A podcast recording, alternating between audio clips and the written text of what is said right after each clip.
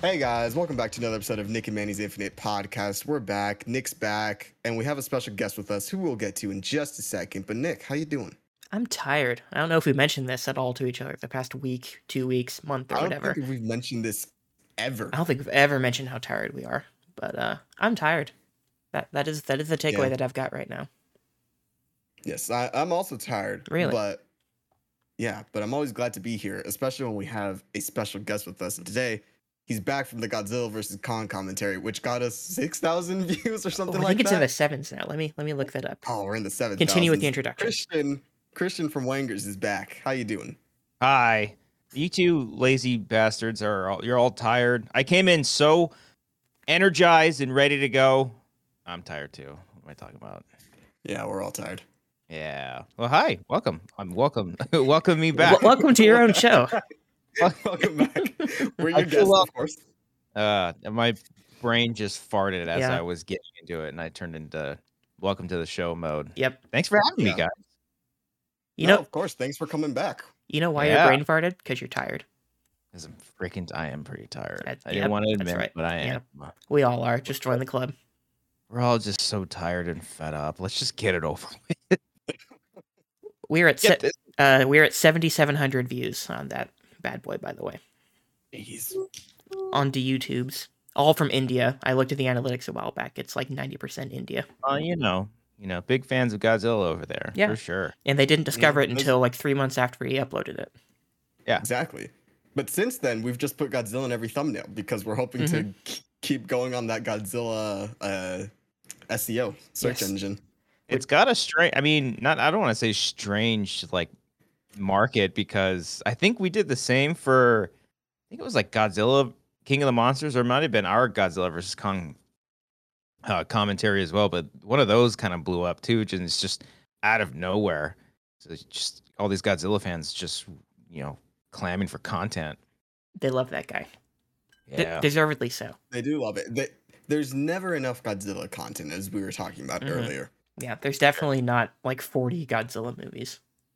Yeah, and give us more, man. Yeah. Toho, why you gotta be all like, you make a movie, we make a movie. Have a movie come out at the same time. That's cool. I'm cool with that. It's been 6 years since Shin Godzilla. It's been long enough. Yeah, it's been way too long. Speaking of which, when is Shin Ultraman going to come to the United States, folks? I've been waiting for this for months. That does look good. I want to see that one. Me too. It's the next Shin movie, and I've been waiting ever since I saw Shin Godzilla. I thought they were going to make a sequel to that next, but they're doing other stuff.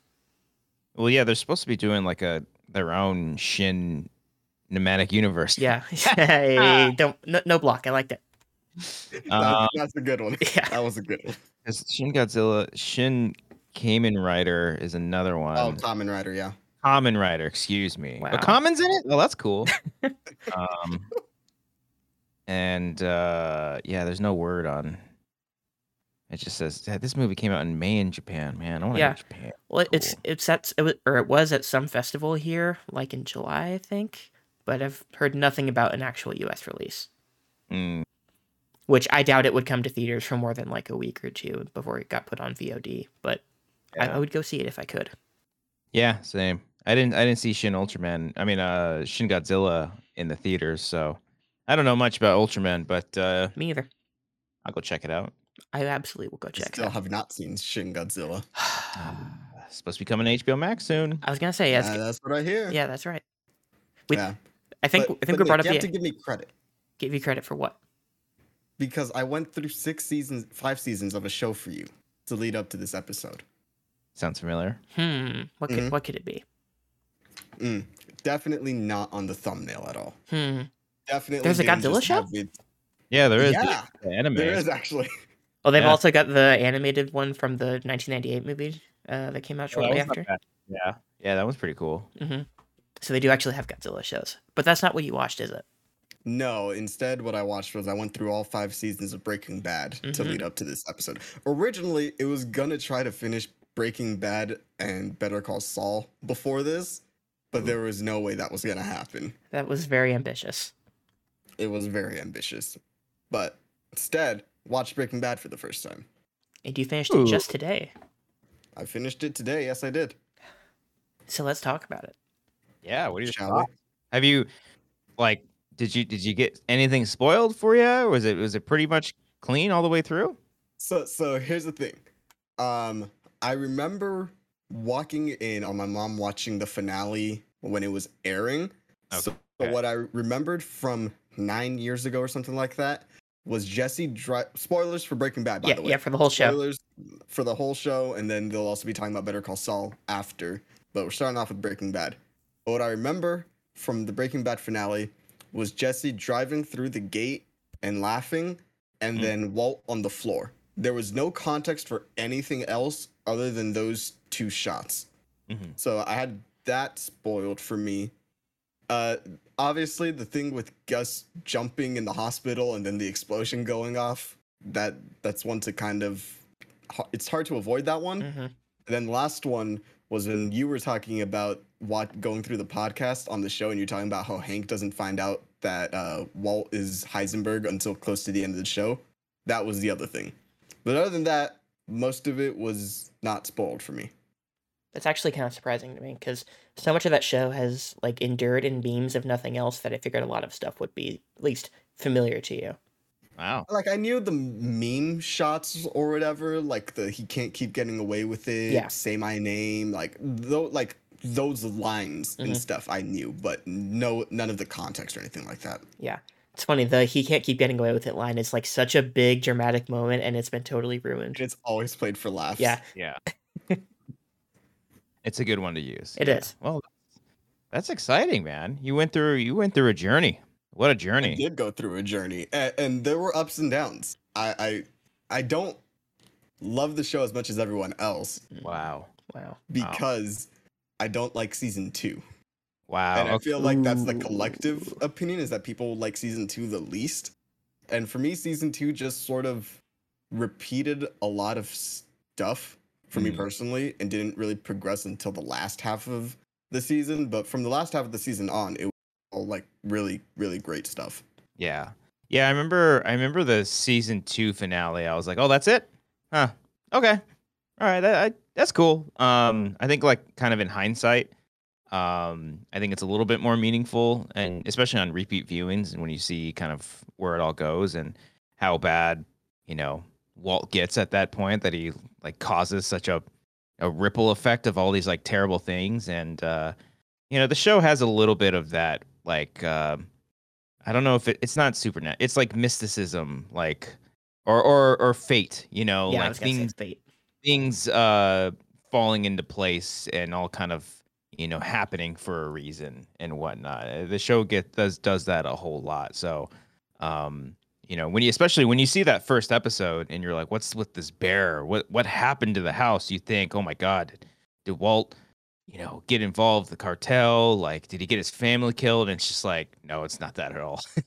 But you know, the great thing about them just as writers, all the Breaking Bad and even the Better Call Saul folks, is they're constantly keeping you on your toes. So, you know, you can't really theorize and speculate exactly what's going to happen, you know?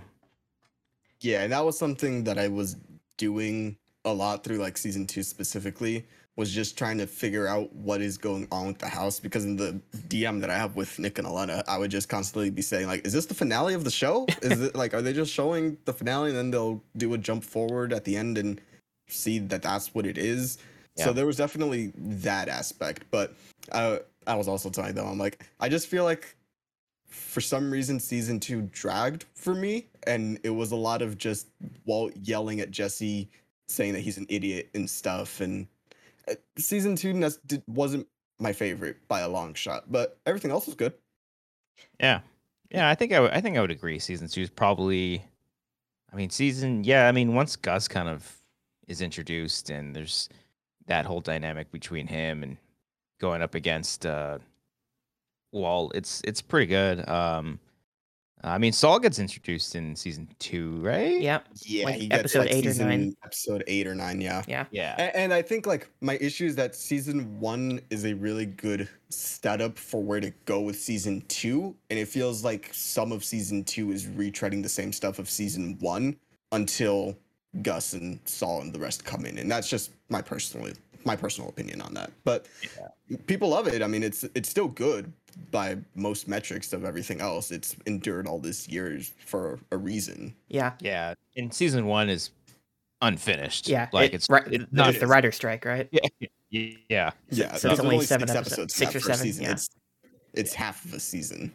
So I mean, I think that ultimately paid off in their favor because they didn't kill Jesse, which was their original plan. They went off to create, a great series beyond that. It's funny, just thinking about that show in general and how a lot of people think about just TV today and how, I'm saying this with like quotations, like everything has to have a plan, or else it's all going to fail. If Star Wars doesn't have a plan, oh, then it's bad. They have to have a plan going forward. It's like, Breaking Bad is considered one of the greatest shows of all time, and they literally had no idea what they were going to do going into every single season. Mm-hmm. They got together in a writer's room and just figured it out. They were just smart people and were able to cobble it all together, you know? So it's like, I'm pretty sure like that's how most TV shows probably work. A lot of shows don't know if they're going to come back for another season, so they just write what they can and try to tell a good story. And that's what Breaking Bad did. Yeah. It's funny, Manny, that you mentioned a minute ago, all the moments that you thought might be a flash forward to the finale. The one moment that actually is, which is the beginning of season 5A, I guess, where Walt opens the trunk and has the gun in there and his hair is all grown out and stuff like that. My understanding is that they put that in there 2 years before the finale would ultimately air, and they had no idea how they were going to resolve that. They're just like, we're going to do this and then we'll come back to it later. So the one time they actually did have a flash forward that paid off in the finale that you always thought they would do, they had no idea what they were going to actually do the whole time. Yeah, because I think they knew they were going to take a break. So I don't even think they figured it out until they came back from break. Yeah, I'm sure they didn't. So like they did their first half of the season and then took a nice little break. And then when they came back, they were like, okay, well, now what? How are we going to tie this all together? Oh, we should probably figure that out at some point, huh? Yeah. Yeah. And that was one thing, because a lot of Breaking Bad stuff has now been showing up on my feeds and TikToks and Twitters and all that stuff. And I saw one just real quickly. I was watching it because I was still in the middle of season 5, but they're saying like, oh, Vince Gilligan was talking about how he wanted to find a way that was meaningful for Walt to come back to Albuquerque. So I was like, okay, so they didn't know what was going on with that, but that it needed to be meaningful for him to come back. So I had just heard that little blip and then just kept scrolling because I'm like, I don't want to hear the rest of this before the end of the show. Yeah. Yeah. I always forget. Was it Ramon that recommended the Breaking Bad after show podcast? I can't remember. Maybe Jay? Oh, it was Jay. I'm not sure. Yeah. But I listened to the entire thing, and their insight on the entire show is just, it's just fascinating. Like Vince Gilligan told the story of like how I think he because he would always pitch like the darkest things. And one of the things that he pitched was, I don't know if it was like, I think they were going to create like a new, like some kind of villain that to go up against Walt. And at the end of one season, like, oh, that's right, I think it was whoever was going to kill Jesse. Walt wanted to get revenge on that person. And so he eventually kidnapped that character and would torture him like crazy. And then he set him up in this like trap where the guy the villain who had killed Jesse was being tortured. And he also set up the trap where like a gun was pointed at him, I think. And if he like made some kind of move, then he can just basically like kill himself and get rid of the pain. And he had pitched an ending of that season to where Walt Jr. eventually comes in, and the guy figures out that that's Walt's son, and like the guy triggers the gun to go off, killing him and Walt Jr. at the same time, and that's how the season would end. I was like, Jesus Christ! I've never heard this. What's funny is that I was watching a Conan interview at SDCC where he had the entire cast there, and they brought up how RJ Mitty had pitched to them that to kill Walt Jr. because he's saying like, oh, I'm kind of, you know, running out of lines here and stuff. Maybe they kill Walt Jr. and stuff. And then Vince says like, oh yeah, I tried pitching something to the writer's room that was like too elaborate for me to go into here, but they eventually said, no, that's bad. Go take a walk and stuff. So we didn't do it. So I guess that's what it was. Yeah. Yeah. Mm-hmm. That's gnarly stuff. That's why you have a writer's room. You pitch out all the ideas and people are just like, yeah, no, let's not do that. Yeah. Which, and I mean, like, sorry, go ahead. I was just going to say, which is like the benefit of having a writer's room is that you have a lot of people who, everyone's smart, but doesn't mean everyone is going to have the right idea the entire time. So you have a bunch of people who you all trust to tell you when an idea is not as good as it like needs to be. And you can compromise in a much better way as long as you have, you know, 5 to 10 really smart people on there, which they did the whole way through. Yeah. Yeah. True that. That was really interesting. Manny, what was your favorite season out of all the bunch? I think 4. Yeah. 4 is my favorite season of them because that one just kept me on like the edge of my bed the entire time that I was watching it. Mm-hmm. Every episode I was like, all right, gotta go watch the next one. Let's keep this going. Yeah. Whereas I feel like when I say some of the other ones, I mean specifically season 2 only. That one was just where I'm like, all right, let's get through another one. And that's why it took me a little bit to get through it because I was watching at work. So the first week or so, I got through a good amount of episodes quickly. But then once I got to like season 2, I'm like, okay, I guess I'm watching this. Yeah. But like I said, after Gus and Saul get introduced, pretty much from there on, it was all like wanting to watch it, not trying to watch it out of obligation. Yeah. But season 4 was my favorite. I think it just had the most consistently good ramp up for the end of the season, and just every episode for me just kept moving things forward in a way that I liked. Mm-hmm. And a slow burn is perfectly fine because ultimately a lot of the stuff that they set up in previous seasons does come back. But I don't know, season 4 just worked for me the best. Yeah, and I think you can also make an argument that if they ended it at 4, I think it could have been fine. I was gonna say the same thing. Like, I'm glad they didn't end it that way because of how it ultimately ends for Walt. I think that's a happier ending than he deserves. So I'm glad they didn't do that. But if that was, you know, if they were unsure about getting a 5th season, then I feel like that was the way they actually chose to resolve it that they would have been fine with. Mm-hmm. Yeah. And one of my friends said that he didn't like season 5 because he thought that 4 was such a perfect ending for it. And he felt like season 5 was a slog to get through when they had such a good ending with 4. Mm-hmm. And I guess for me, it's like 4 is a good ending if Walt is the hero of the story. Yep. But I feel like so much of the show is trying to say that Walt is the villain because he's abusive mentally, physically, sexually, like all these things. He's not a good person. Yeah. So ultimately you root for him, but at the same time you understand something has to happen where it all comes crashing down. And I think that's why season 5 works so well as a conclusion for that. Yeah. Oh, yeah. I definitely agree. I rewatched the show once, which was 3 years ago, I guess now, right before El Camino, which, wow, that was almost 3 years ago already. But I rewatched it then. And the rewatch really showed to me how much, like, how unlikable Walt is from the very beginning. There's never a point where I feel like he's heroic in any real way. He starts off pathetic, then his ego gets in the way, and it drives him for the rest of the series. Like, there's never a point where he's a likable or endearing character to me, which I feel like some people do think he's a good guy at the beginning. And I don't think he ever is. Yeah, yeah. I mean, I think the most you ever feel sorry for him is at the beginning because he is so pathetic. Yeah, like the scene for his birthday, and like Hank takes the beer away from him, and it's just like, God, this guy's such a loser. You know, it's almost kind of like, this is kind of a weird comparison, but it's like, you know how like Tobey Maguire's version of Spider-Man thought that like him being all emo and stuff, like that was his version of being cool. Yeah. Like Walt's version of being cool is just like being this like horrible, drug lord, you know? And, like you can make an argument like Jesse just being cool is, you know, something that could be normal. But for Walt, it has to be, you know, he has to be powerful, and he has to get like credit where credit's due. Mm-hmm. And you know, it's ultimately his downfall. Yeah. That dummy. Yeah. And I think what works about his turn is, I'm sure that they did this intentionally, but the flanderization, him like Ned Flanders. I mean, he's wearing the sweat, the glasses, the mustache. Like, he looks like a Ned Flanders character. So I feel like in the beginning, I don't want to say like you're supposed to like him, but you're more inclined to like him because he looks like, oh, an old pathetic person and stuff. But very quickly you see that, oh, he's just a garbage human being. Yeah.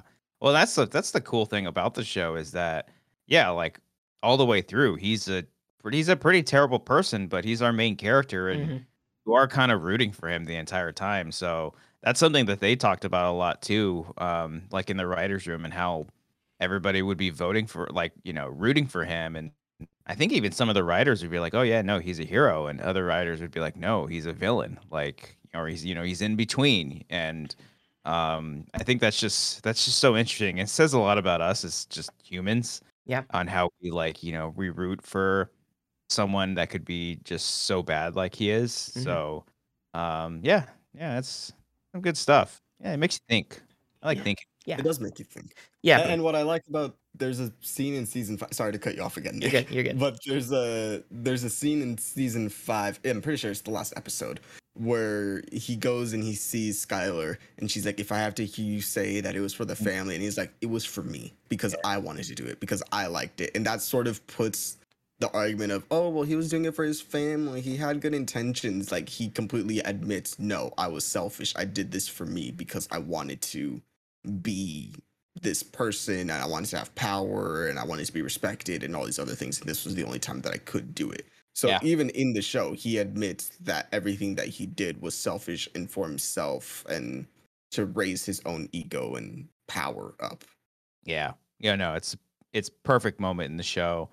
It definitely needed to happen. I love that they saved it up to the very, very end, because he'd been, even at that point, like, just as an audience member, like, you keep hearing that. And, you know, when I would hear him constantly do that throughout the show, I wouldn't be like, yeah, for his family. I'd be like, no, you're not, you asshole. Like, you're not doing this for yourself. You're maybe you think you're fooling everybody. You ain't fooling me, sir. Not fooling me. You're a smart viewer. Well, I'm not that smart. I mean, you know, and I try. You know. Yeah, but I feel like with Walt, it's one of those things where, like, if you describe the setup of the show and, like, his situation as a character without the context of his specific personality as it's presented to you, it seems sympathetic. Like, oh, he had to sacrifice a lot of things so he could raise a family, and, you know, he doesn't get to live up to his own potential, but, you know, it's sort of a heroic thing for him because he made those sacrifices to bring up his family, and, you know, he has terminal cancer, which is obviously, you would be inherently sympathetic to anybody who gets dealt that hand in life. So there's all these things that are happening to him that you would be sympathetic to any normal person with, but as you see what he's actually like as a person, you realize that, oh, at the end of the day, I can't be sympathetic for you, even though everything's working in your favor to actually make you sympathetic on the surface. Once you get beneath the surface, he's just, there's, like, nothing redeemable about him. Yeah. From the very beginning. Yeah, I think the second he, I don't know when, like, the actual, it might have been the first time he actually kills somebody, is when, you know, it's like, oh, that's it. You know, I don't think there's much that could be redeemed about him. But you know, he gets his in the end. He gets what he deserves in the end. Or maybe, or does he? Yeah. I think maybe it was you I was talking with. Maybe I think he gets off a little too easy.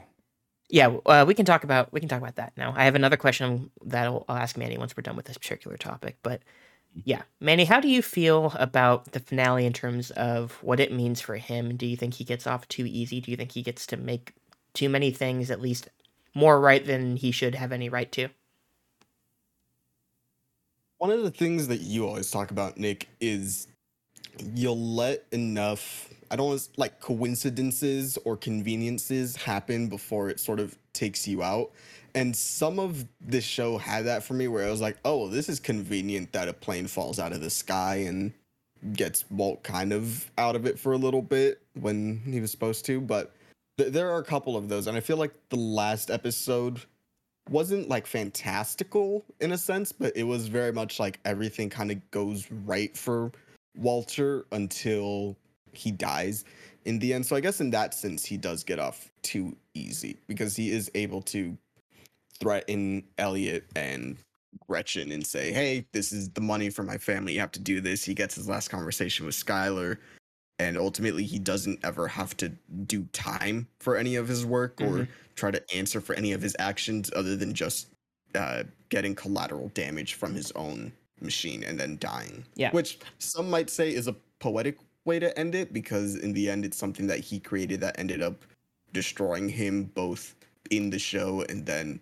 if you want to look throughout the entire series of saying like, oh, he created this empire and stuff, but it ruined his family, it got his health to be worse in certain cases, it ruined all of the relationships that he had with humanity and all these things. So in a way that kind of mirrors it in the show, but I can see what you're saying about him getting off too easy. I wouldn't disagree with that per se. Yeah, I feel like the most fitting ending for him as a person, as a character, is where he is halfway through the penultimate episode, Granite State, when he's alone in that cabin in the middle of nowhere, and he's got nothing, like he's just eating just enough to survive, and he's slowly dying of his cancer, like he's the disappearer guy, Robert Forster's character. He's bringing the provisions and stuff, and he's helping him do his therapy and all that, but his life is like totally meaningless at that point, and he's just slowly dying alone.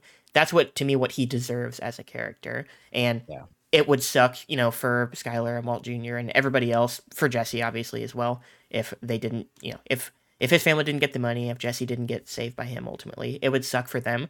But I feel like for the overall message of the show, I feel like it would be stronger if that's how it actually ended for him and for everybody. Because to me, he shouldn't deserve to get the chance to make anything right. And he can't make everything right with Skylar or with Jesse or anything. Not right in terms of back to normal. But to me, he gets to do enough that I wish he didn't have the chance to, because I don't think he deserves even that much. Well, I don't even know if so much. I'll counter it slightly with just all the things that you just mentioned. It's not so much like he deserves that. It's the other characters that deserves it. Because he's dying no matter what. Like, he can die up in the mountains. He can die, saving Jesse, which he ultimately did. Regardless, he's lost everything. The one thing that he wanted was the empire. He wanted to be on top, and he had that for a very, very small amount of time. He pretty much brings everybody else down with him. But, in the end, he just tries to not make amends, but, admit to his faults, without really, he's not really looking for, sympathy or forgiveness from people. He's like, the conversation he has with Skylar, where he admits that, he liked doing it. He probably feels like shit for doing all those things that he did, but he probably would do it again. But, now Skylar knows that he's out of his life, and she won't have to deal with him anymore. Unfortunately, she has to deal with other stuff. Yeah. The trauma alone, the daughter, has to grow up not knowing her father. And then when she learns about that, how tragic that's going to be. But ultimately, like, he does what he does to, save Jesse, to give Jesse, another shot. And, I don't think it would be fair, for them just to kill off Walt and getting what he deserves, like really deserves, because he's a bad person. But instead, kind of talking about what Manny was saying about like the coincidences and everything kind of playing out, all the other characters don't deserve, just because, Walt is miserable doesn't mean everybody else deserves to be miserable. So, the reason why I love the ending is because it's not a happy ending. It's a very somber and sad ending of this, especially when you just look at Walt as a character and see where he started. And I think they even do like some quick flashbacks in the finale, or maybe it was the penultimate, where you see where he started, and you just kind of like reminisce on like, wow, like look how far he's become and how bad it all got in just like 2 years or something like that. Like, it happened so quickly. And so with Jesse even like escaping, like, man, I don't know if you've seen the El Camino movie yet. I won't say anything too specific about it, but even through all of it, it's not a happy ending. Like, who out of all of this, like, turned out, like, had a happy ending out of any of it? Like, everybody lost something. Mm-hmm. And, you know, I love sad endings. They're great. Yeah, I do too, which is why I think it should have been even sadder. I feel like that, again, to me, that's what he deserves. Like, and I know I've said that already, but yeah, you know, like I said, it would suck for everybody else if, you know, Skylar didn't get the money, if Jesse was just stuck down in that cage forever. But yeah. I feel like that's just what he wrought, and I kind of wish it would have just left it with that. And to be clear, I don't hate the finale. I still like it as an episode overall. I just don't think it's a perfect conclusion because of that. I feel like what I thought the message of the show to be, the finale goes against that in some ways. So that was always my issue with it. I saw the message, like the whole thing for me with Breaking Bad and even Better Call Saul, and what they do, what the writers and creators do so perfectly is the shows are about showing your true colors and showing who you truly are. Mm-hmm. And Walt finally admits that at the end, you know, and even Jesse to a certain extent, like maybe deep down, he is just like a scumbaggy druggie, you know, maybe he doesn't necessarily deserve all this, but part of it, you know, like there is a little bit of good in Jesse, and you kind of see that throughout. He just needs to be cleaned up, or he needs to be kind of taught a lesson. And a lot of these characters, they eventually show who they truly are. And in the end, Walt just owns it and, you know, dies by the thing that he loved the most. And I think that's what makes it a little bit more tragic too, because it's like, I don't know if it's, you know, symbolism in the shots of him, you know, walking around that meth lab at the end and kind of admiring everything that was there. It's almost like, God, it's like his dream is like right there, and he's touching it, he's absorbing all of it, but he can't have it. Yeah. And that's because of his own, you know, arrogance or ignorance, or one of the instances. Yeah, I guess the last thing I'd say about it, you mentioned earlier that him knowing he was going to die played a factor in it for you. And it sort of is part of the reason why I don't think it works for me as well, is because he feel like at that point he's got nothing to lose. He's literally already lost everything. He's lost his family. You know, so many people in his life have died. He's ruined every relationship he ever has. It's at no cost to him personally to do what he's about to do, because he's dead one way or the other. So I feel like it also doesn't hit for me that much. Like, if they were going to make it more of a triumphant moment, which I feel like it, in some ways it is, then I feel like him doing so at a personal cost to himself, like we see other characters in the universe do at various points, I feel like would have made that a bit stronger. So that's part of, I think that's part of why it falls a little bit flat for me in that regard, because he has nothing to lose at that point. And I feel like, I don't know exactly how to say it, because he's still not heroic, but I feel like for kind of the focus on redemption but making a few things right in the finale that they have, I feel like him doing so at a cost to himself would have made that hit better. Okay. Well, you're wrong. Okay. That's totally fair. El opinion get ratioed, Nick. Thank you. Don't even show up to class tomorrow. Okay, so there's something I was going to ask you. Oh, right. Thoughts on the Fly episode, Manny? What a boring piece of shit episode. I mean, Rian Johnson, how did he ever get a job in Hollywood? It's absolutely atrocious. It's so slow. I mean, what was even the point of the Fly episode? This is, of course, me impersonating anyone that has watched Breaking Bad after Last Jedi and just sees Rian Johnson's name and then automatically has to trash on it. That was not my opinion on the episode. I thought it was good. I liked it a lot. I really loved the last two monologues between Jesse and Walt. Yeah. And how both of them, I don't want to say like open up to each other, but I feel like that's the first time that they're really honest to each other about who they are and the relationship that they have with each other. And even at the end, when Walt is trying to say that he took care of, that he was the reason why Jane died and stuff, and he can't get it out, because I feel like there's part of Jesse that it does see him as a father figure in that instance and throughout the show, which is why I'd always say, like, oh, it's a very toxic relationship, because Walt very clearly sees Jesse as a son figure and stuff. So I feel like in that moment they try to make it seem like Jesse also sees Walter as a father figure for all of the ups and downs that they go through and stuff, and all of the abuse that Jesse gets throughout the entire show. I mean, he's just, you talk about Parker luck, call it Jesse luck, because man, he just gets completely decimated in every episode pretty much. Yeah, you. I like the Fly episode. Yeah, I do too. You asked Elena and I earlier if Jesse was the character in the show who had been through the most pain and misery, and I said absolutely. Like, I couldn't think of another one. I couldn't think of anyone who went through more personal shit in that show than Jesse did. Yeah, yeah, he goes through the ringer, and he really does.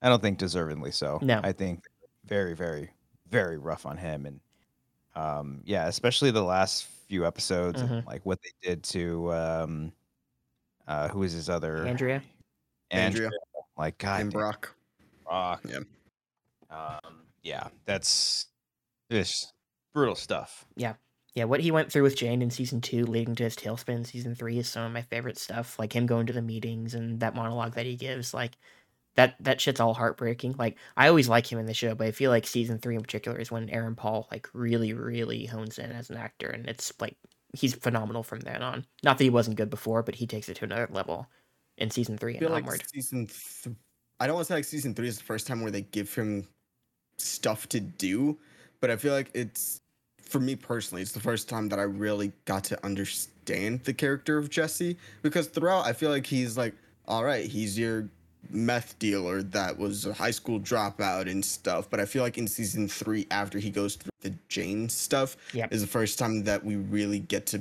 pull back a lot of the layers of Jesse, and that's when he starts to really, I don't want to say like shine, but it's when I think the best stuff starts to come in for him. Yeah, I feel like after season 2 is when they officially transition him from a supporting character to the secondary lead of the show. Like they, not on the same level as Walt, but they view him as right below Walt, as one of the most important characters in the universe.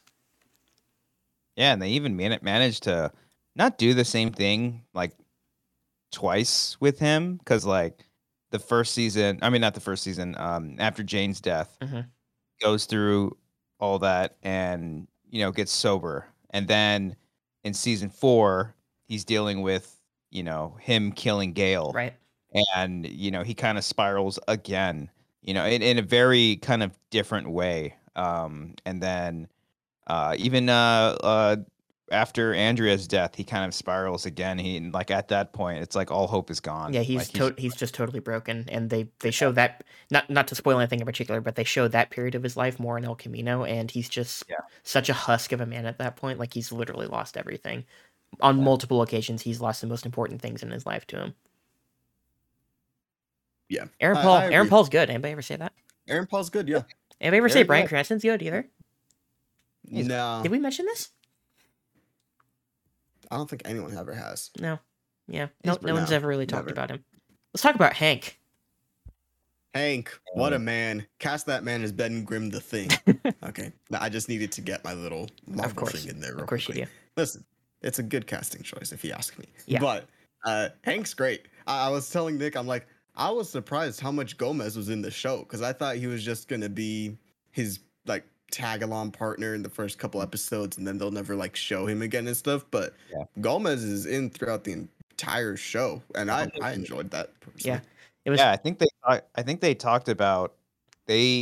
think they like pitched that Hank would have found out about Walt like early on, and then they would have killed Hank and Gomez in like season 2 or something like that, like really, really early on. But I think once season 5 came around, I think that was like the big plan. Mm-hmm.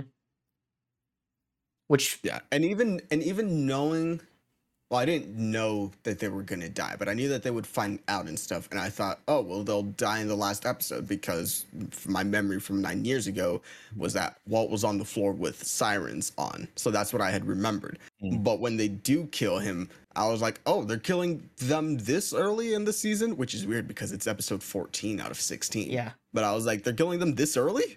And that was something that I was like, okay, cool. They got me and stuff. But Hank is just awesome. He's cool. I like Hank.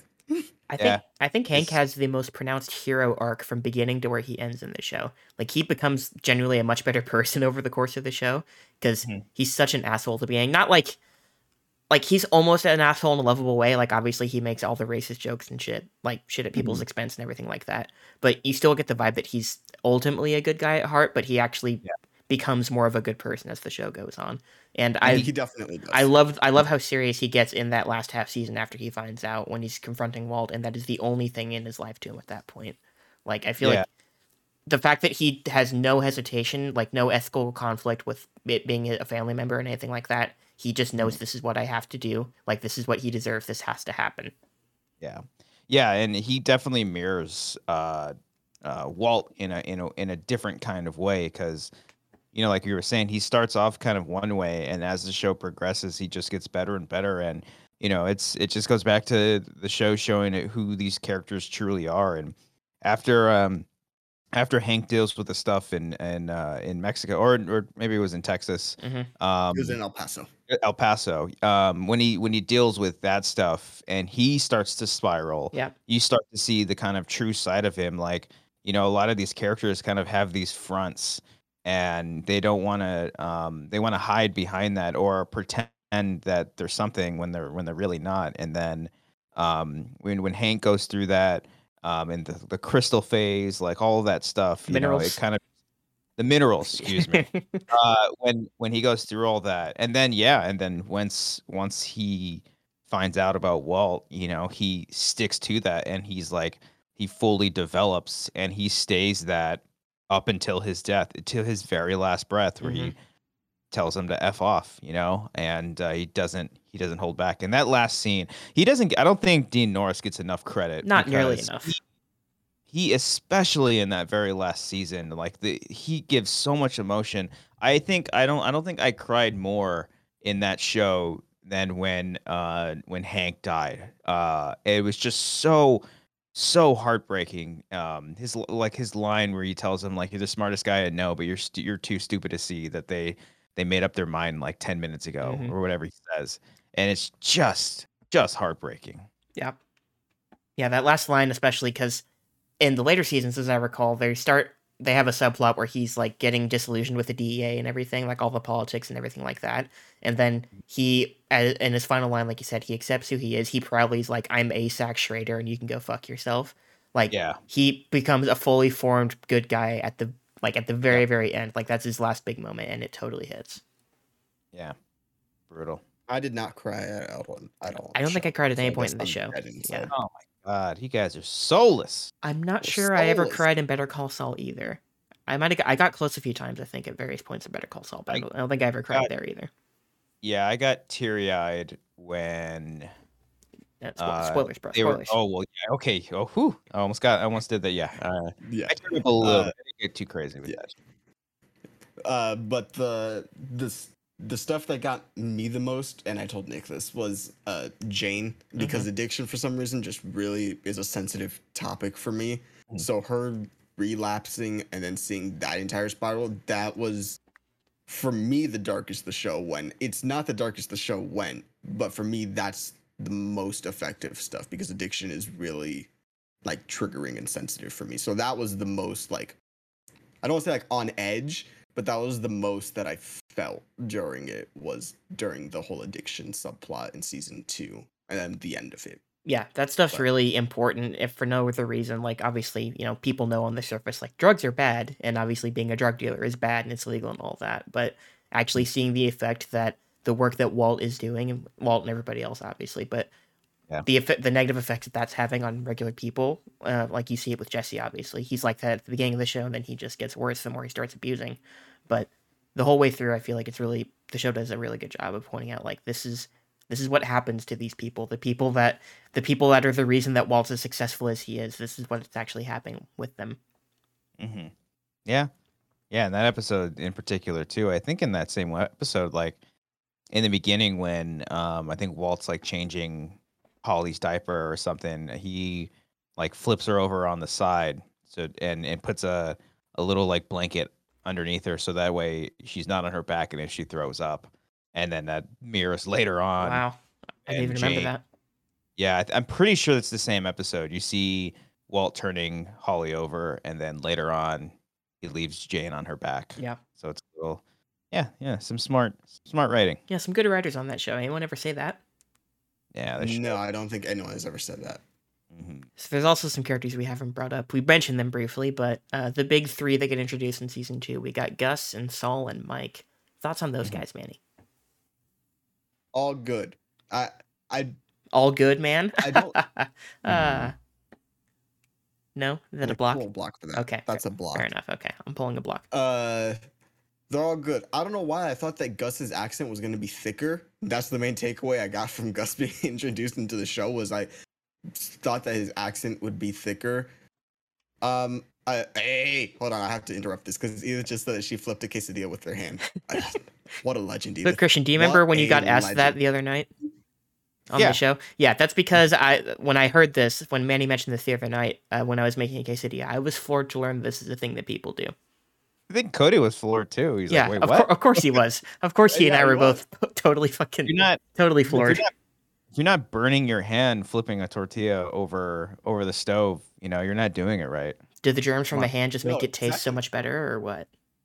Germs from the hand. You literally hold it for like a second. You go. That's what you do. I can't tell you how many times I burned my fingers flipping a tortilla over a stove. I mean, come on.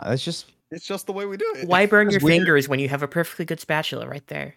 Nah, it's the culture, man. You got to connect to your roots when you flip it with your hand. Use a tong. You could rip up the tortilla, and like it just gets all messed up. Come on, Bobby. It was a joke. It was a joke, Bobby. Then sometimes, if you do get a spatula, which is really weird that I'm saying this, but sometimes it gets messier because the way that I cook mine is I put cheese on the outside and stuff. But I like getting my hand in there so that I can lift it up just enough to barely flip it over. It's very weird, but.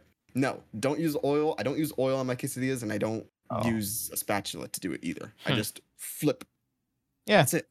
It's just like I grew up with that. I saw my family doing that, and that's like second nature. Now, Nick, do you eat rice with? I forgot you don't like beans. Never mind. No. I was gonna say, do you eat beans with a fork or with a tortilla? No, the answer is no. The answer is you goblin over the pot on the stove. You get a pack of tortillas and you just rip it up and you just take it right from the pot like that.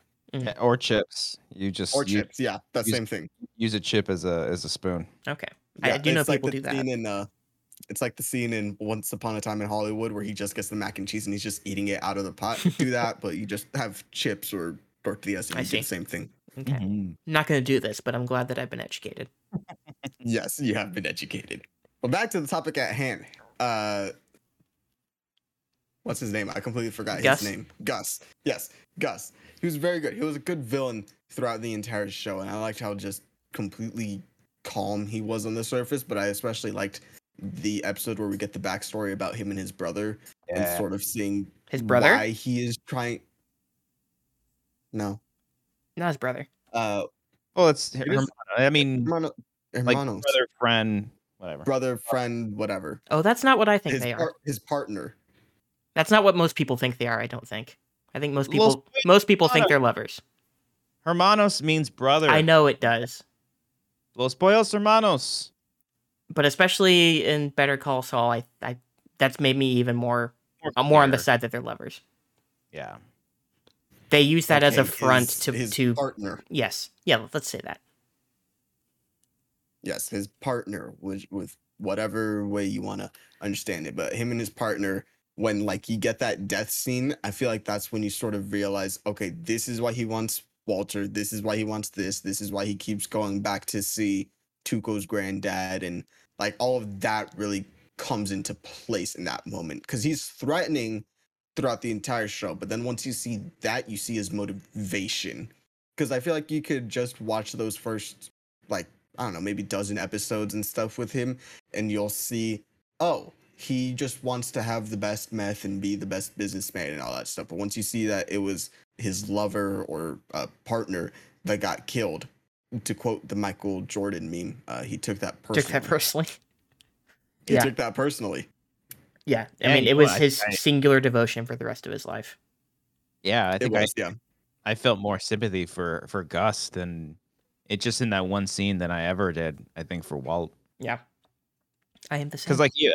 Because if you watch that scene for the first time, he's dealing meth, but he's not out there killing people or anything. And when you go into that scene, you kind of know all the stuff that Gus has kind of gone through and put through people, and the stuff with letting the drug dealers kill the kid and all that stuff. He does some really really messed up stuff, and then it's only further explored. And I think even better in Better Call Saul with some stuff.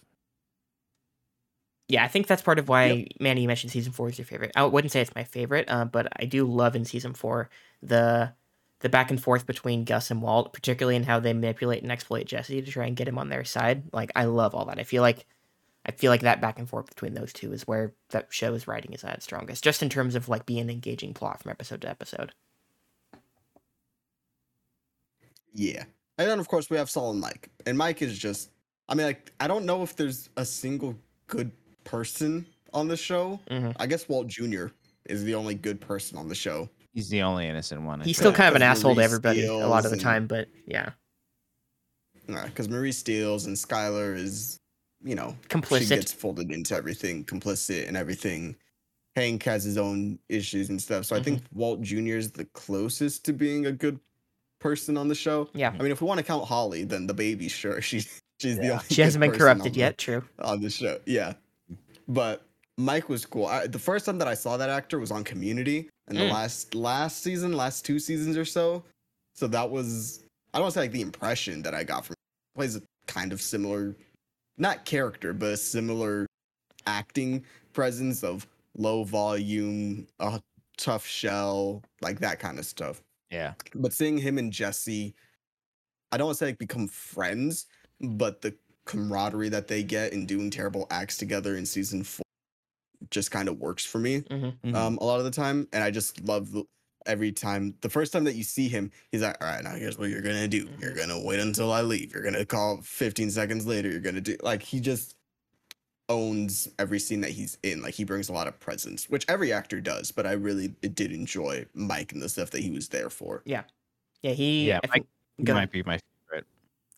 Yeah, I was going to say my second viewing, I think he became my favorite character. And I still don't know throughout the whole universe who my favorite character is, but Mike, at least as of a couple years ago, was right up there with one of my favorites. I know my favorite character is Huel. Ah, love Huel. Oh, yeah. We love Huel. Just in the last season when he's like, oh no, they got Saul. He's got some great stuff in Better Call Saul as well. Yeah. Yeah. He does. Which you should watch. Which Manny. I'll watch someday. Yeah. I'll watch 14 years later as well. In 2036, Manny's finally going to hop on Netflix and watch Better Call Saul. Yeah, well, I mean, they will be off of there by now. Oh, by that point. That's true. Netflix probably won't exist by then. Yeah. That's another conversation. And then we didn't talk about Saul, but Saul's great. I don't know what you can say for Saul without transitioning into Better Call Saul and the characterization that he gets there as well. But Saul's always so fun. I love his first episode coming in. Hi, I'm Saul Goodman. Did you know that you have rights? The Constitution says you do. Like, it's just so good. What an entrance. What a character. And I just love, I don't want to say like how much he gets put through the ringer because he's just complicit in everything that happens. He does help, of course, but just seeing him get more and more miserable throughout the show because of his involvement with Walt and Jesse and how he didn't necessarily sign up for all of that stuff. Like, he knew things would get bad, but he didn't know that they'd get that bad. And the final conversation that he has with Walt in the cell is just, it's really good stuff. Yeah. He, without saying too much, there's a lot more that is fleshed out in Better Call Saul that only enhances it. It's not stuff that was kind of, you know, necessary or anything, and there's barely any kind of touching up in Better Call Saul towards Breaking Bad, but the stuff that's there is just like perfect. It's fitting for the character. You do, I do say, like, if you watch Better Call Saul, you'll have a little bit more sympathy for Saul or Jimmy. But, you know, also depending on how you view certain things, you know, I'm sure we can get into that. But yeah, Saul is always just such a fun presence. And I love, especially in the last season, when like he kind of cowers towards Walt in one scene where Walt kind of like gets, I think that's the scene. I think that scene might be, I think it does it like twice. One time in his office, and then one time at the end when they're, you know, stuck together, and then Walt starts coughing, and Saul's just like, "Oh, you're pathetic." Yeah. So yeah, good show. Stuff with Saul. Good show. Yeah.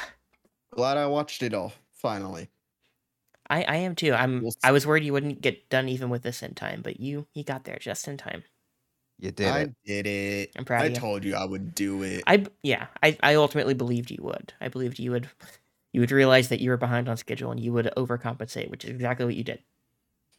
Yeah. I mean, I was working, and it's not like working from home either. It's being in an office place, answering calls and all that stuff. So it's not like I tried to watch it at work and stuff, but I was like, I can't do this. I need to just wait until I'm out of work and I can finish it all. But finished it. We'll see how it ages on me. If I like it more with time, I probably will. And then if I like it more after I watch Better Call Saul, which I probably will, I see why it's respected, but it's not necessarily one of my favorite shows. I think for me personally, I still like Barry more, which I didn't talk about that, but I was looking back at the conversation that y'all had on Wangers, talking about how far can like a character go before he becomes completely unredeemable and stuff. And that's something that I was thinking about throughout the show is how far can I go with Walt? And it's very short how far you can go with Walt before saying that he's irredeemable. But, we'll see how everything ages for me with time. Yeah, you've made me want to watch it for a third time. I probably will soon. We'll see how that goes, but I've been having that itch with Better Call Saul ending and with you watching this again. This is the push I needed to watch it again, even though I just watched it 3 years ago. I like how you say I just watched it 3 years ago, and people are like, yeah, I watch it every year. I got to make sure of it. I can't watch, TV shows I can't watch every year. There are movies I can watch every year, but, a full, meaty TV show with dozens of episodes, I can't just do that every year. Yeah, this was 60-something episodes, 63, I think? I believe, which Better Call Saul has the exact same number of episodes. I think 62, and then Better Call Saul had 63. I thought it was identical. Hold on, let me do the math here. So it was six episodes, and then every season after that was 13 until the last one, right? I think it was 7 episodes. Which is 13. Yeah, okay, yeah, you're right. It was 7. I think it was 7. Okay. So 20, 33, 46. I could just go to IMDb. Okay, so that's 62, actually, yeah. Never mind. 62 fake fan. Wow. Fake fan. So they gave you one extra in Better Call Saul. I'm so sorry, folks. Yeah. And then El Camino. We'll see when I decide to watch all of them. For now, I'm going on to lighter stuff so that I can cleanse the palate before I jump back into it. Nick wants me to just stay in this mode. I cannot be like that. No, I didn't mean you had to immediately move on to the next thing. I figured I suggested you watch El Camino soon, just because it would be right after Breaking Bad that you watched it. Better Call Saul, I understand if you have to wait before you get to that, because that's another big investment. But, and I got other things I gotta do. Yeah. Life and stuff. I got school, Nick. I got one more semester of school, and then I'm done. You do, that's school, right. Schools, look at me. I gotta finish that. Entering your air mattress era, as we say. Yeah, the air mattress era. All right, I'm going to head out so y'all can go watch, so y'all can talk about Better Call Saul. Christian, thanks again for being on the show. We'll talk later and soon, hopefully. Bye, guys. Bye, Manny. Bye. Okay, everybody in the chat's about to leave us, Christian, because no one has seen this show, and that's a problem. Well, that's their fault. I know. It's one of the best shows ever. Right. It might have, we'll have to see how it ages with time, but it might surpass Breaking Bad for me. Oh, yeah. I mean, there's certain aspects. I still think that Better Call Saul is, in a variety of different ways, a better show. Mm-hmm. I think they learned a lot from doing Breaking Bad, and they just applied it to Better Call Saul. And, I just think, I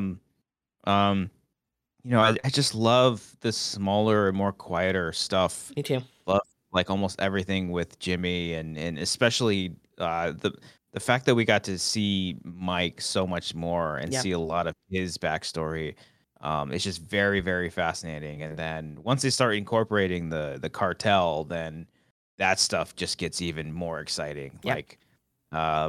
Matthew Mondo, who plays Nacho, Michael Mondo. I say Matthew. You did. Michael Mondo. Excuse me. You're good. He just elevated that show to a whole different level. Because when he's first introduced in the first season, he just seems like, typical henchman. But then, once you get to know stuff with his father, and then once Theo comes in, I forget. Hector. Hector Salamanca comes in and that whole dynamic and him, you know, slipping him the little thing and then Gus finding out about it. It's like, oh, it's just really, really cool stuff. Mm-hmm. Yeah, I feel like he's definitely the tragic figure of the show. I feel like he's the closest that show has to a Jesse of anybody. Like he's in too deep, and no matter what he does, he just cannot get out, which ultimately... Yeah, right over there? Huh? The levels just went crazy. I have no idea what happened. It sounded like you screamed into the camera or into the microphone for a half second there. All right. I don't know. I didn't. That was weird. Did Draco bark or something? Nothing. Oh, he's in the other room. He's chill. Okay. That was weird. I hope y'all did not hear that, but something weird just happened. Anyway, I feel like he's like definitely the Jesse of that show, and he ultimately doesn't escape. Like Jesse ends up being able to escape, which is his tragic end, but he himself has a great final moment, final monologue. Which a couple characters get those big final scenes in the last season. Like even Jimmy himself gets a scene like that. He doesn't die, but he still gets this. He still gets a similar moment. Yeah, that's one thing I loved about the final season is I think after, because like the show, I think we talked about this when we talked about it on Wangers, like the first, because they broke it up, quote unquote, in two halves, but like those two episodes that came out after when we returned from the break, those are like the proper like endings, and then everything that is the flash forward that's all in black and white, that's like the nice little epilogue towards to the show. And in those last two episodes, it really felt like they were doing a lot of like the goodbyes, like that last scene with Gus at the bar. You just knew like, oh, okay, this is the final time that we're seeing Gus, and deservedly so. Like it was a perfect way to kind of say goodbye to him, because you know we like, what else after Lalo? Like what else is there to really tell?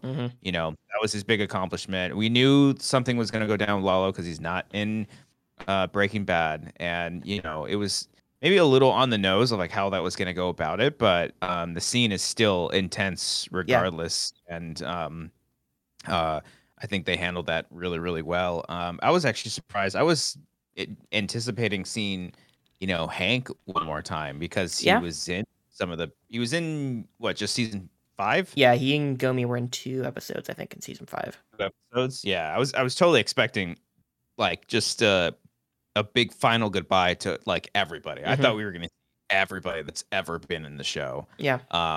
But you know, we didn't quite get that. We got Marie in the final episode, which was really... You got something new with her, entirely new, like not a flashback or anything. Yeah, that was really, really cool. And I also just loved like when we stayed in the flash forward and the black and white, that, you know, we barely got anything in the post Breaking Bad world. We got just enough. And I think that was perfect, because you didn't really like need to overdo it. It would have been, I think it would have gone south for me if we saw Jesse in the flash forward stuff. Like I'm glad like we got to see him in the flashback, and those scenes really worked, especially the scene between him and Kim.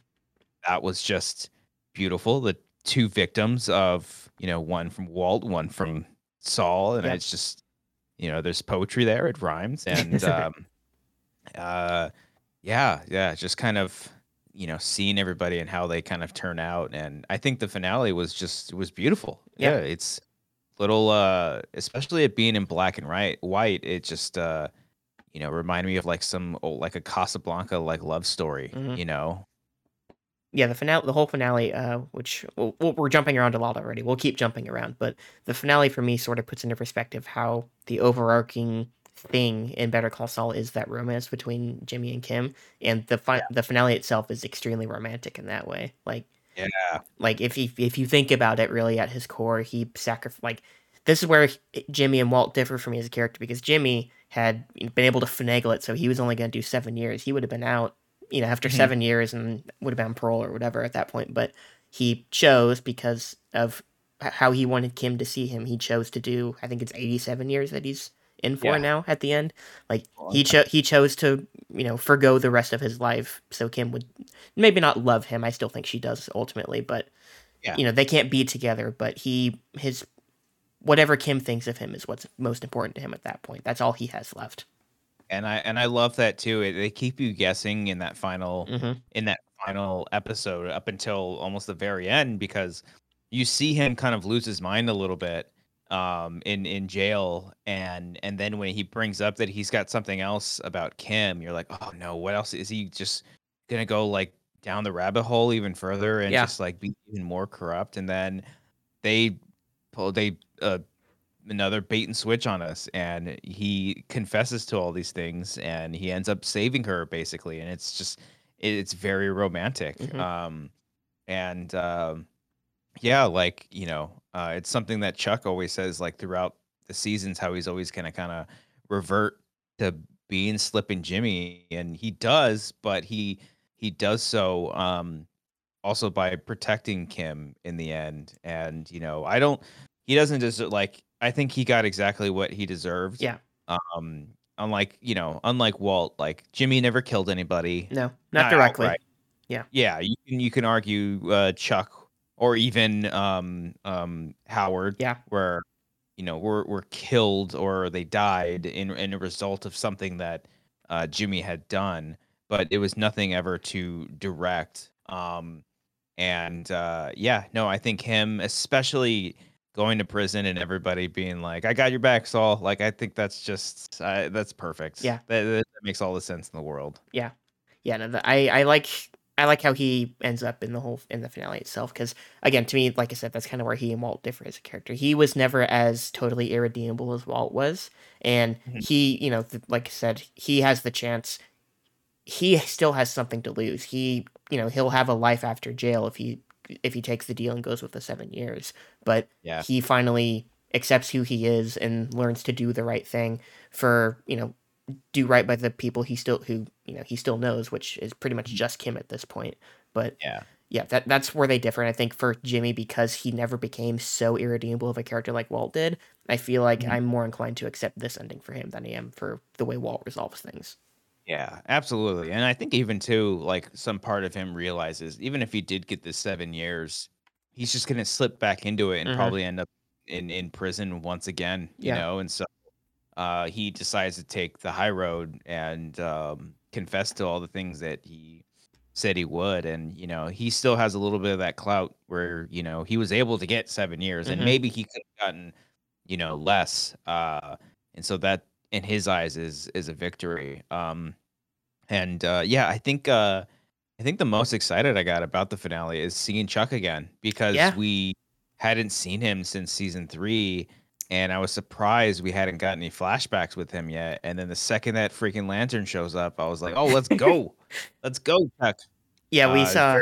I saw, the meme of the people watching something in the bar and they put stuff on the TV and they cheer. Yeah, they did that with Chuck, and I lost my mind at that. That was fantastic. Yeah, it's all the same thing. Michael McKean, right? Yeah, McKean, I think. Okay.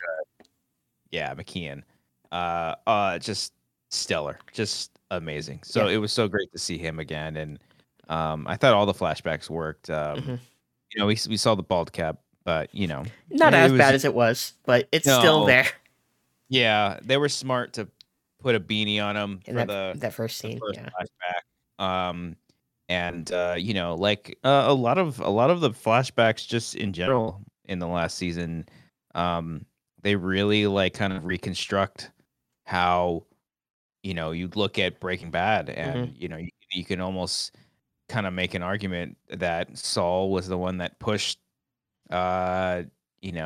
Walt even further, and he's really responsible for a lot of the stuff that had happened. And I love how they sort of it's not like a retcon by any means, because those scenes existed already in Breaking Bad, but you put a different perspective in that scene with Saul and Mike talking to each other, where Mike straight up just tells him, like, oh, he's a nobody, he's an amateur. Don't even bother with him. And, Saul doesn't like being told what to do. He flirts with that idea, and it ends up being the worst decision of his life. Yep. And that reflects on so much that happens in both Breaking Bad and Better Call Saul. It's just, it goes back to the kind of like a lot of the stuff in Breaking Bad about fate and, just everything kind of having a destiny and everything kind of playing out coincidentally, or whether it was just meant to be. And it's just Just such smart writing. Yeah. There was one thing I did want to mention. We did actually have one flashback with Chuck, which I think was the season 4 finale, where he's doing karaoke with Jimmy. I don't know if you remember that. Oh, yeah, that's right. That was like the one flashback we got with him. And I was surprised we didn't get one or two more over the course of the series before the finale. Okay. Yeah, the season 4 finale, they sing karaoke together. They get, at least Jimmy gets drunk and he crashes at Chuck's place. And okay. That's the cold open, right? Yes, that's cold open at the beginning, I'm pretty sure. And, okay. Yeah, so we do get one appearance from him. And I guess from all the people we got flashbacks of, we get 2 scenes with everybody. If you consider the season 4 one with Chuck and then the one in the finale, you get 2 with Mike, one set in Breaking Bad, and one is in the desert from the Better Call Saul episode from season 5. Yeah. And then Walt and Jesse each get 2 scenes at various points. I was actually surprised we got a second scene with Walt, even though I probably should have saw it coming in the finale once I saw that we had the one flashback already with Mike. Yeah. Same. I legit thought like, oh, if this is all we get with these two, I'm totally fine with that. But I mean, they surprised me. The scenes that we got were so meaningful, and they did so much to the show, and I didn't think we needed it. And they played with the whole time travel aspect. Oh, yeah, and I love that.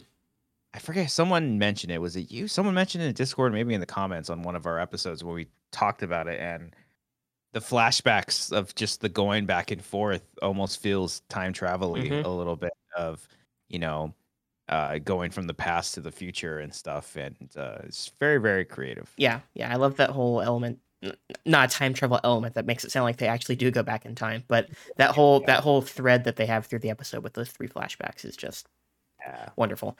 But yeah, I guess we can talk about the earlier seasons a little bit. I personally, when I first saw the show as it was airing, or season 1 as it was airing, I was liking the show. I was thinking it was a little slow. And then I think it's episode 6 where you get that Mike-centric episode with his backstory was like when that show hit another gear for me. And I was in love with it from that point on. Again, Jonathan Banks is awesome throughout the entire series, but pretty much every character or every actor gets that showcase episode for themselves and their character. And that was his, and he's just phenomenal. Yeah. No. Yeah. I mean, I don't know. Like I loved just so much of it. I loved how small scale it was. And Jimmy was just dealing with all these like tiny problems. I love the conflict between him and Chuck. Yeah. Constantly just the two of them. Like you're always rooting for Jimmy. I think that's what makes him more sympathetic is that his brother like really doesn't trust or believe in him and is like almost actively trying to suppress him from being a lawyer. And they set it up so well because Jimmy does so much for Chuck all throughout. And, I think one of my favorite moments, it might be in season 2 or maybe even 3, where like Jimmy just like says, I'm done with you. Like you can get somebody else. I'm not doing this anymore. And it's just like it creates so much good tension. And, that stuff is missed in the later seasons, but they fill in that stuff with all the cartel stuff, and they further explore Kim and Jimmy's relationship a lot more. And one of the surprising things that they don't do is they don't do like an on and off sort of thing with Jimmy and Kim. Yeah, like they have their moments and they get close. The one scene, I think it's season 4, maybe season 5. 4, that montage, which is one of my favorite montages of all time. Which is where they do their first big time jump in the show. It's like 6 months forward, and you see them, that split screen where they're actually growing apart the entire time is just phenomenal. And the way that they just continue to grow together is just so it's so great to see. And then you eventually see like Kim dipping her toe into the dark side a little bit too, and like really really liking it, and seeing her flashbacks as a young girl and how that plays into her future. And then we obviously see that she goes a little too far and she regrets doing that, and she doesn't want to do it again. And so all that stuff is really great. The stuff with the Kettlemans like everything with them is just so freaking funny. And I love seeing them come back in the last season too. Yeah, that was great. And Kim like really, really going after that stuff. Yeah. But it's a lot of the quieter stuff that I really like. I love all the courtroom scenes that they have, everything at HHM, Kim dealing with the big report. What is Cody saying? He said he just went on for too long. Mesa Verde. Yeah, the big account that she has from like season 2 through the end of season 5, I think. Yeah. Seeing that all play out, and like, you know, we see more Don Eladio. We see the introduction of Gus is just so cool. Yeah. You know it's there, but he's never, I don't think in his first episode he's like fully in frame. Like he's just off to the side and out of focus. Yeah, there's that whole scene where Jimmy's like, Mike's having Jimmy do surveillance and he's just eating at the restaurant, and Gus is just doing banal stuff in the background, just going about his workday, even though I'm sure Gus knows exactly who Jimmy is and why he's there. Yeah. Yeah, it's sort of similar to the way that Walt meets him in Breaking Bad and all that, but still just as effective. Mm-hmm. Yeah. Yeah, man, it's a damn good show. It's a great show. Like, I think Cody was insistent on having everybody rank the seasons, and I'm pretty sure I might like 3 a bit more than 4, but that's it. Otherwise, I think it legit gets better every season, and the final season as a whole, just such a perfect crescendo in every way. Yeah, I mean, if you asked me what I ranked it, I probably forgot. Yeah. It all kind of blends together so much. Especially doing a big rewatch like both of us just did. Oh, nice. Yeah. Yeah. I mean, you know, the courtroom scene between like in season 3 was like Jimmy and Chuck. Yeah. Jimmy and Chuck is just one of the big crescendos. He defecated through a sunroof. Yeah, I was just going to say one more thing about their relationship is that I love that Chuck is literally always right about Jimmy, but he's so unlikable in the way he goes about it that you still root for Jimmy. And partially because Jimmy himself is so charismatic. You want to root for him, even though he's scummy ultimately and whatever in various ways. But and he keeps getting away with it. Mm-hmm. Constantly getting away with it. And you root for him. Yeah. You root for him getting away with it. Yeah, because you're just like predisposed to dislike Chuck. You just don't get good vibes from Chuck throughout the entire way, even though he's right about everything. He's like the meme that's like, why are you booing me? I'm right. That's Chuck throughout his entire time on the show, and I love their dynamic. And like you said, I think his death is really, really good, and it works to propel Jimmy forward in the next season to where he like wants to do everything to forget about Chuck and bury all of his guilt about that. Like he ultimately ending with him changing his name and all that. I appreciate what all that means, but man, it would have been nice to have more stuff between them because he's only there for half the show, and that really it really sucks that you don't get more of that. Yeah, I mean, I don't know like what their decision was to kind of do that. Maybe they needed some kind of shocking moment, but I love how Jimmy deals with the death of his brother. Like instead of spiraling like most kind of characters in this universe does, he just goes the opposite way. Yeah. To the point when he's trying to get his license back, and you know, they're like waiting for him to talk about his brother, and he doesn't, and he flips out over it, and then he brings it back by pretty much lying and faking all those feelings. And the look on Kim's face when he wants to change his name, and he does the "It's all good, man," and he walks away. It's just such a perfect ending to that season. Yeah, and then earlier on in that season, after Chuck dies, when Howard comes to him and he's totally despondent and he's blaming himself for everything, and Jimmy has the opportunity to comfort him in that moment, and he just totally puts it right back at Howard. He's like, "Yeah, you're right. Maybe you could have done more." And that's the point where I think the show wants you to start recontextualizing Howard, because I don't think he's ever a bad guy, but you definitely, again, because you want to root for Jimmy and for Kim, he's sort of set up as an antagonist figure to them. And then after Chuck dies, they really start making you reevaluate Howard, and that lasts all the way through until he dies in season 6. Yeah, I mean, God, you really feel bad for Howard towards the end. Because even when, like, I don't know if it's like season 2 or 3 with that flashback when Howard goes up to Jimmy and pretty much in the copy room tells him, like, yeah, we can't really hire you. Like, you think that's just Howard being a dick, but it was all Chuck the entire time. Yeah, Howard got played by Chuck, and he never really realized it and stuff like that. I saw someone shared earlier a moment. I don't remember when exactly it happened, but Howard was talking to Kim. It might have been about not hiring Jimmy, and he was like, "The firm thought we shouldn't make it appear like we're allowing nepotism to happen here." And Kim's like, "What's your father's name, Howard?" Yeah, father's name. Yeah. And he respects her for it in that moment, but he's like, "Fuck, you got me." Yeah, that's the stuff that I love too. I love the Howard versus Kim because he starts. Because of Jimmy's actions, like he starts hammering against her, and she just gets a lot of shit thrown her way. And then they start. I feel like almost every other season they like start a practice and then they end it, and it just doesn't go their way. Yeah, no, it's all great. Yeah, just a great show all the way through. It might be my favorite show of all time. I'll have to watch it again. I've seen most of it twice, except the last season. I've seen the first two seasons, I think, 3 times now. Because I stopped and then picked it up later and all that. But yeah, this is one that I'm going to be rewatching over and over. I'll probably watch it more often than I watch Breaking Bad, honestly, just because it's not, I don't know if relaxing is the word for it, but it's just it's a comfort. It's just total comfort. And then the last season when it gets totally serious, it feels so earned. Like, and it still has its moments of levity. Like I think the episode's called Nippy, the first black and white episode, the full one where he's doing his scams and everything again. It's fun, and he's got a rapport with the security guard. He's bringing him his Cinnabon and all that.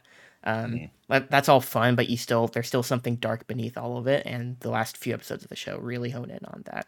Like to me, maybe the most powerful acting moment in the whole show is when Kim's crying on the bus. Like it is the craziest crying I've ever heard, but it also seems totally in line with all the pain she's had to bury for the last however many years. Yeah, and she's finally let it. Yeah. She just has to let it out. She literally just can't stand it anymore. And I love where they take her in the flash forwards and everything like that, how she's had to just go totally away from everything that she was. And then in the finale, she starts volunteering again. Hopefully she gets back on the right track in her life, because she, of all the characters in the show, felt like she had the most potential to do good in the world. And hopefully, she was able to stop herself after everything happened with Howard, and luckily she's able to get on a better path from here, because she might be my favorite character in this show. In terms of the original characters, I love her. Ray Seahorn is fantastic, and I really hope she gets to be in more stuff after this. I think so. I hope so too, because I think her performance has been underrated. I'm shocked that she hasn't been nominated up until this point. Yeah. I think she needs to definitely shine a lot more, because it's such a underrated performance. She's such a standout, and and I love that she volunteers, and not tries to get another kind of paid job. She's like literally doing it out of the comfort of her own, from her heart. And that was the dilemma she always had. Does she work for the big client in Mesa Verde, or does she do all her pro bono work to help the small people who don't have the money to go to a big firm and everything like that? And I love that she's just at a dinky little like local law support place and wherever she's at in Florida, like to start doing good again. Like she has to take baby steps to get there. I love all that. Yeah, she'll do whatever she can. Yeah, great. Yeah, great show, top to bottom. Bob Odenkirk. I'm glad that we're seeing him in everything now, because he's just so good. Like Breaking Bad totally rejuvenated his career, and this show made you see how good he can be when he's totally serious the whole time too. Yeah. He gets to flex all his chops. He gets to be funny, a lot of the time, and he gets to be serious, and he's so good at it. And AMC did a very, very clever like teaser trailer for both him and Giancarlo Esposito, right. Both coming back in AMC shows, separate shows. Yes. But they're like, don't worry, they're not going anywhere. They'll be in these shows. Yeah. And I was like, oh, that's cool.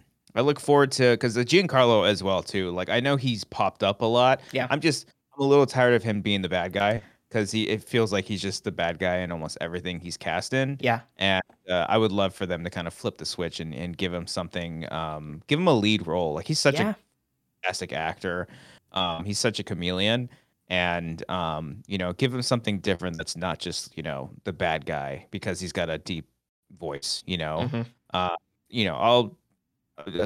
still going to be great in those roles because he's a fantastic actor. But, I hope they don't typecast him that for a long time. Switch it up a little bit. Yeah, I'm totally with you. I really hope all these actors get plenty of work coming off of this. Tony Dalton, for one, as Lalo, he was so good.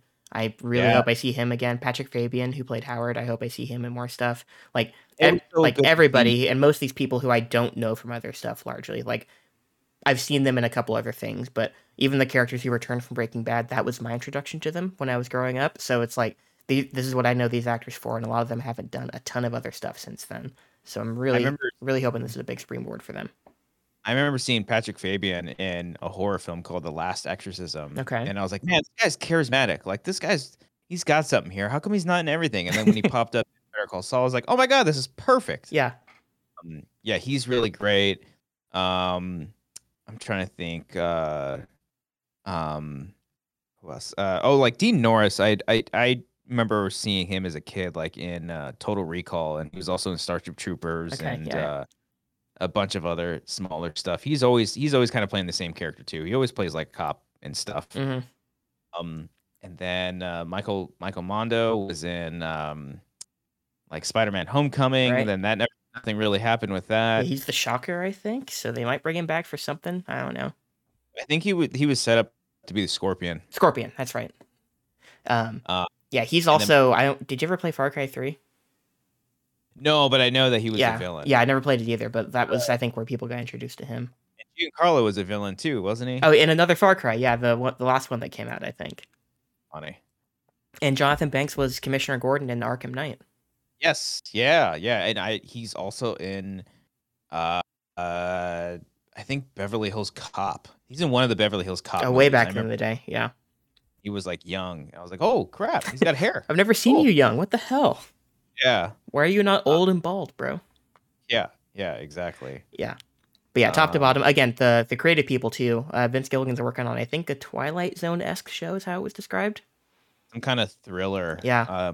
Stoked for that. I'm if they were to announce like a third spinoff, like, you know, I trust them. Yeah, you know? I trust them too, but I also wonder what would it even be at this point.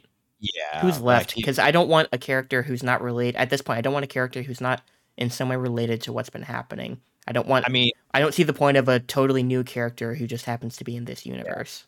On a show that I worked on recently, I had a friend. I won't say exactly what it was. I'll tell you off camera. Okay. He had a pitch idea for a character. I was like, damn it, I'd want to see that. Okay. It'd be pretty cool. Okay, I'm interested. But yeah. Yeah, we can start wrapping up here. I know you have to go pretty quick. Yeah, great shows. Two great shows, folks. If you haven't watched them, I don't know why you've been listening this whole way through. Except Harley. Harley has made it clear he does not care about spoilers. There you go. Harley said, yeah. I think you said you saw season 1 and it was great. Watch the rest of the show, Harley. I would suggest watching both these shows to literally anybody of a certain age, at least. Nor everything we had just said. Yeah, or that. Yeah. I really hope this... Because Netflix is weird about adding AMC shows. Since there's not a season to wait for to add this to Netflix, I hope it gets added soon for people, because AMC Plus is not the optimal way to watch stuff. I can say that. They remove episodes within like a week or two. So I don't think you can watch the entire last season on there right now. I was going to, when I was done with my rewatch after season 5, I was going to watch the first half of season 6, because that's when I started, was after the halfway point of season 6, when they took the 1 or 2 month break. And then they didn't have it on AMC Plus, and I was kind of pissed. I burned through a free trial to not be able to watch any episodes. There was literally no episodes on there. Yeah. I think they probably just stick to the. They still do like old school cable or show premieres or something. So who knows? But it's also not available on the like AMC website where you log in with your cable provider either. So they just don't like you having access to their stuff, I guess. But hey, AMC, if you want us to write a show, we'll happily do it. Yeah, we will. Yeah, Christian, Cody, even I got some writing experience. I'll happily write something for you. We'll work something out. I think that'll do it for us, though, unless you had anything else you wanted to mention. No, I mean, go watch those shows. Yeah. They're fantastic. Good writing, acting, good filmmaking all around. It's all really good stuff.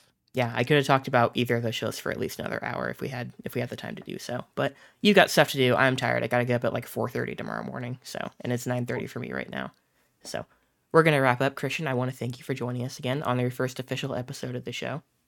Hey, thanks for having me, man. Anytime you guys want me to come on, I'm inviting myself. Awesome. Well, we will always be glad to have you, because you and Cody and Brian, you guys are the Wangers are the reason that we all know each other and the reason that Manny and I started the show. So give yourself a pat on the back for that. You started a fun little community, a great little family that we've got. That all comes from you. So thank you for that. And yeah, I will plug the Wanger Show. On the off chance that you listen to the show and you don't come from the Wangers community and you're not familiar with them, I will plug them. They'll be in the links in the description and all that. Give them a watch. They got a great weekly podcast every Monday night. They've got some cool short films. They're the best. So go give them a follow, give them a watch, whatever you want to do. They're the best. And that'll do it for us, folks. So you know where to find Manny and I. I will put those in the description as well. Thank you for joining us, and we will talk to you next time.